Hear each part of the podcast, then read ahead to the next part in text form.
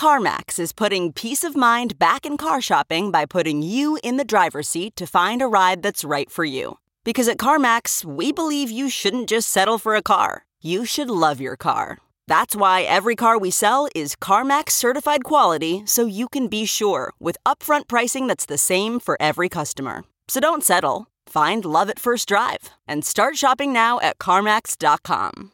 CarMax, the way car buying should be. Okay, picture this. It's Friday afternoon when a thought hits you. I can spend another weekend doing the same old whatever, or I can hop into my all new Hyundai Santa Fe and hit the road. With available HTRAC, all wheel drive, and three row seating, my whole family can head deep into the wild. Conquer the weekend in the all new Hyundai Santa Fe. Visit HyundaiUSA.com or call 562 for more details. Hyundai, there's joy in every journey. Real gist of this is that decentralized finance would do better if plugged into centralized financial rails. It seems to me that one of the central categories of inquiry and debate going forward is going to be around co option of crypto finance ecosystems by traditional finance. How much adoption, i.e., assimilation by banks in traditional finance, is good? How much, if any, undermines the enterprise? I have a feeling this won't be the last report like this this cycle, and so understanding where different projects and people stand on those questions is going to become increasingly important. Welcome back to The Breakdown with me, NLW. It's a daily podcast on macro, Bitcoin, and the big picture power shifts remaking our world. The Breakdown is sponsored by Nexo.io, Near.org, and Genesis Trading, and produced and distributed by Coindesk. What's going on, guys? It is Thursday, May 6th, and today we are asking whether banks are getting nervous about competition from DeFi. First up, however, let's do the brief. First on the brief today, Mercado Libre is the latest company to add Bitcoin to its balance sheet. This is a massive Latin American e commerce and fintech company. You may remember them from being one of the founding members of the Libra Association and then leaving that association a few months later. It's a company that is based in Argentina but listed on NASDAQ. They announced as part of their Q1 reporting that they had added $7.8 million worth of Bitcoin to their balance sheet. Now, in some ways, this isn't that surprising. Mercado Libre has a long history of interaction with Bitcoin. In 2015, they integrated Bitcoin as a payment option on their Mercado Pago platform. Just last week, the company announced a real estate platform exclusively for properties available for sale in Bitcoin, launching with 75 initial properties.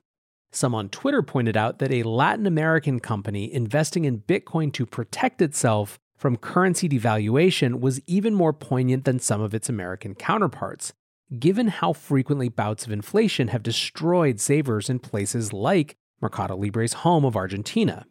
And speaking of Latin American unicorns, the Mexico based crypto exchange Bitso has just raised a new round of funding that values it at $2.2 billion making it the first Latin American crypto unicorn. Next up on the brief today, Galaxy Digital has bought BitGo for $1.2 billion. One of the key themes we've been watching here at the breakdown is crypto M&A. M&A can tell us a lot about where an industry is. When times are tough, M&A is a survival strategy for companies that might otherwise go under. When times are good, M&A is often something very different. This time around, there are two broad categories I'm seeing. First is a joining of forces not because one party is at risk of dying, but because together they see more chance to win an important category. The second type of M&A I'm seeing is a catching up of big external actors racing to join the space. Interestingly, BitGo has been on both sides of that coin over the last few months. Last year, they were in advanced talks with PayPal about a merger. Obviously, PayPal has been racing to catch up in this crypto space, and with now a booming business in this area, the need for the type of custody offered by BitGo was clear. The deal that actually happened, however, with Galaxy is something different. Galaxy is one of a number of firms trying to create a prime brokerage for institutional engagement with the crypto space. Custody is obviously a key part of that, and the deal brings about 400 new clients into Galaxy's orbit, getting them one step closer to that prime broker ambition.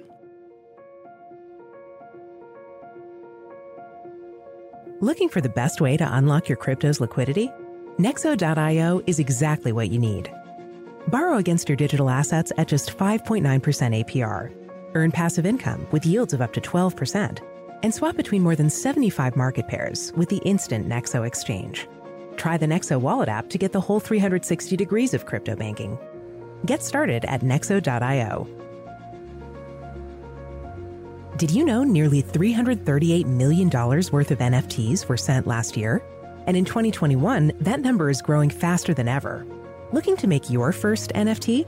Check out Near's fast, scalable, low cost, open source platform.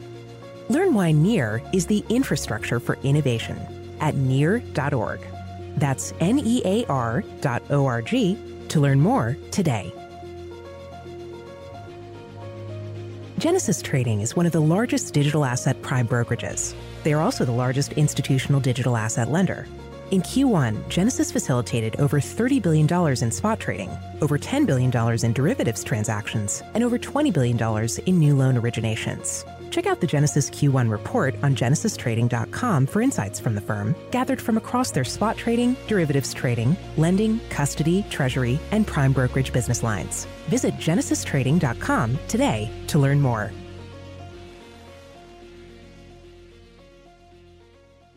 Third and finally today on the brief, narrative competition around employment and the economy. So, first, the good news US jobless claims have fallen more than expected to a new pandemic low of 498,000. Tomorrow we get the official April jobs report, and that is expected to have more good news.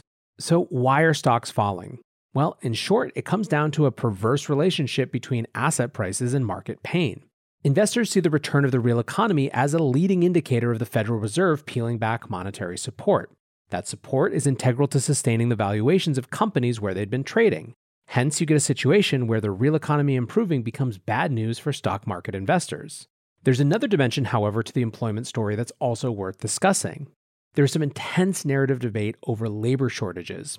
The Fed has insisted that these shortages are all anecdotal, and to the extent that they exist are very transitory. There's that word again. Their claim is that if they were more than anecdotes, we'd be seeing a bigger increase in wages. However, if it is just anecdotes, they are certainly growing in number. A Bloomberg headline reads Companies warn of US labor shortages economists call temporary. Companies from MGM Grand to Chipotle have said that they can't find or entice enough workers to come back. On earnings calls, you've often heard the finger being pointed at stimulus checks and unemployment benefits, although that certainly is more anecdotal than data. Now, in terms of actual data to watch here, it's not just the unemployment rate, but the labor force participation rate that matters. Remember, unemployment doesn't consider people who aren't actively looking for jobs. Right now, unemployment is down under 6% again. However, the labor force participation rate is still far less than pre pandemic levels. This means that some meaningful number of people have stopped looking for jobs. There are tons of reasons for this continued health concerns, childcare issues, post pandemic structural adjustments in where and how work takes place. All of these could be contributing. It's one of the strange fallouts of the unprecedented last year that we've had, and certainly something to keep an eye on. But with that, let's move on to our main topic about banks and DeFi. So, this is a good moment to remind you guys about what I see as the raison d'etre for the show. More than anything, I'm interested in shifts in power. In our world, power is wielded through many channels cultural, political, military. All of these are expressions of power. The primary, although not exclusive, focus of the show, however, is, of course, economic power. The reason I spend so much time on Bitcoin is that I don't think you can reasonably talk about shifts in economic power and not talk extensively about Bitcoin. When it comes to other crypto assets, it's not that I have an a priori dismissal of their capacity to also be a part of this conversation. It's just that in many cases they haven't got there yet. DeFi is perhaps the best example of this. On the one hand, DeFi transparently offers benefits over the traditional financial system. It is in many ways more purely and rawly market capitalist than even the comparatively lightly regulated American system. On the other hand, DeFi has largely been in an internal incubation period, where a furious array of tests and entrepreneurial experiments have been undertaken by largely enfranchised insiders. And don't get me wrong, the ammunition is real and the growth in the industry is undeniable. From less than a billion in total value locked almost exactly a year ago to more than 60 billion deployed to DeFi apps today. I will note before y'all get tribal that while DeFi is undeniably connected to Ethereum right now, it seems pretty clear to me that what it represents isn't just limited to a single chain. Wrapped Bitcoin is already used as a base asset for almost 20% of that total value locked. Binance Smart Chain and Solana are both seeing significant building as DeFi hubs, and we haven't even really seen the Cosmos and Polkadot ecosystems get up to their full potential yet.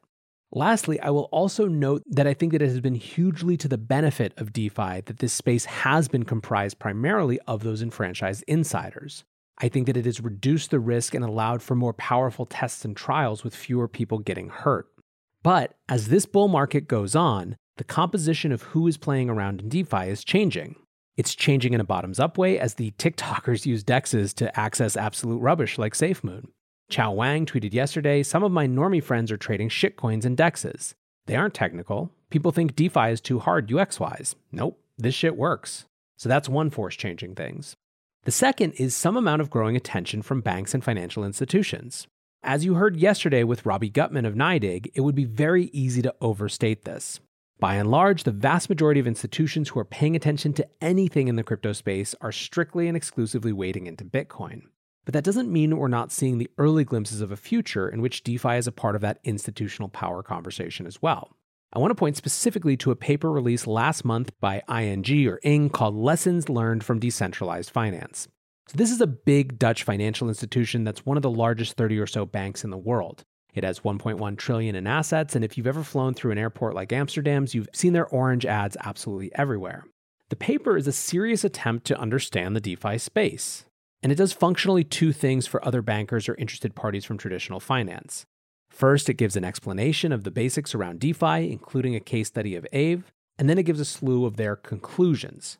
One quick note the way that they define DeFi actually just straight up includes Bitcoin. They basically define it as any financial application on a blockchain and reference the Satoshi white paper throughout. Let's briefly go through those 15 or so conclusions to see how banks are interpreting this new source of competition. The first is composability as innovation catalyst and risk. Composability is the idea that because all of these protocols are built in an open source and permissionless platform, they can plug into one another and be built on top of one another. This has radically increased the rate of innovation. However, the bankers worry that it creates a very familiar type of systemic risk. Quote, financial contagion in DeFi can be best described as the potential damage that could be done to all protocols relying on an underlying protocol if the underlying protocol does not function as intended by the protocols that have built on top of it. Composability has the potential to undo all the innovation in DeFi as fast as it has accelerated it. Their second takeaway has to do with flexibility, and what they're really articulating is what they see as a trade off. On the one hand, is convenience, 24 7, 365 access, on the other is complexity, or at least what they're arguing is complexity in how people interface with DeFi. However, that interface word seems to me to be the most pertinent one. Complexity is often an issue of UI UX and highly solvable. Their third takeaway has to do with legislation. They say DeFi legislation may improve adoption. The most interesting thing to me here is that this isn't some generic regulatory FUD. They identify a specific question as central where liability lies if a protocol doesn't work as intended. Their fourth takeaway is that centralized institutions can benefit from DeFi's borderlessness. On the one hand, this is a recognition that DeFi and Bitcoin are inherently global internet phenomena, not restricted in the same way to national boundaries. But it's also the beginning of what you're going to see throughout the rest of this paper, which is a real idea that centralized finance and decentralized finance should be working together.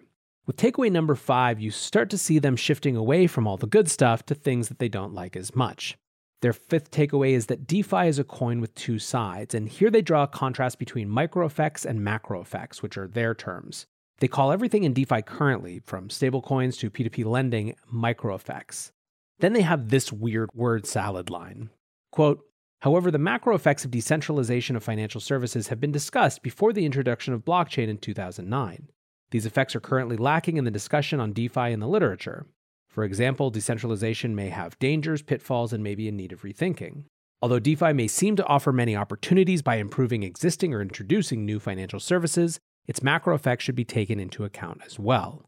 Like I said, given how absolutely little that actually says, it reads to me like they're trying to dig up something to make this whole thing more dismissible or at least more co optable. I think you'll see from the next set of takeaways that that continues to hold. Number six, DeFi properties are not always realized in practice. They talk about efficiency, transparency, decentralization, and finality not always being realized. They're discussing transaction costs. And they also make the bold claim that Bitcoin and Ethereum are less decentralized than envisioned, without any explanation or justification of that logic. Number seven, there's no clear definition of DeFi yet. Number eight, DeFi literature requires a critical review. Now, number nine, it gets interesting again. There is a tension between transaction transparency and basic human rights. This is a good conversation to have where we draw these lines, what the rights to privacy are in these new types of internet monies and financial applications. But then their main takeaway is that DeFi companies should take advantage of collaborations with existing corporations to plug into KYC AML regime. So even if we are having that conversation, I'm not sure where they're going to fit into it. Number 10, DeFi is not without risk. I mean, yeah. Number 11, there is currently no liability. This goes back to the regulatory thing I was mentioning above. Number 12, full decentralization may be suboptimal, and by this time, they've made it insanely crystal clear that the conclusion they're working to is hey, there are some good things here us centralized folks and you decentralized folks should team up with us in control. Number 13, they say tying real world assets to DeFi remains a challenge, so the Oracle issue in so many words.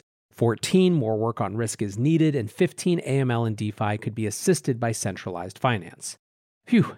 So, like I said in number 12, the real gist of this is that decentralized finance would do better if plugged into centralized financial rails. So, why does this matter? Why is this worth the whole show? Well, it seems to me that one of the central categories of inquiry and debate going forward is going to be around co option of crypto finance ecosystems by traditional finance. We're having this conversation right now in an accelerated way in the Bitcoin space. The dominant force in this bull market has been the introduction of institutions. Do they share the value of Bitcoiners? Are they willing to throw aside censorship resistance and just keep the sound money thing? Ultimately, does the sound money thing even matter, or is that just a nice narrative excuse for the true draw, NGU number go up technology. Based on this paper, it feels to me like DeFi builders are likely going to start having these conversations as well. How much adoption, i.e., assimilation by banks and traditional finance, is good? How much, if any, undermines the enterprise? I have a feeling this won't be the last report like this this cycle, and so understanding where different projects and people stand on those questions is going to become increasingly important. At least I think. But for now, guys, I appreciate you listening. I hope you're having a great week, getting excited about the weekend. We're almost there. Until tomorrow, be safe and take care of each other. Peace.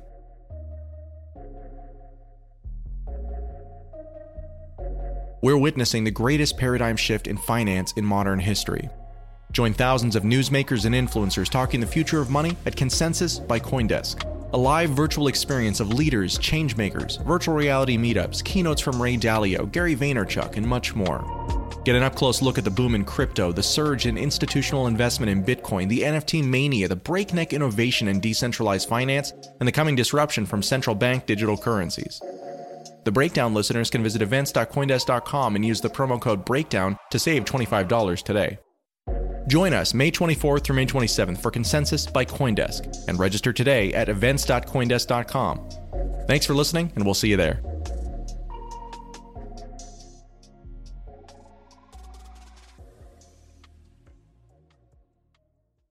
Here in America, work is in trouble. We've offshored our manufacturing, sent away good jobs, and lost so much ability to make things.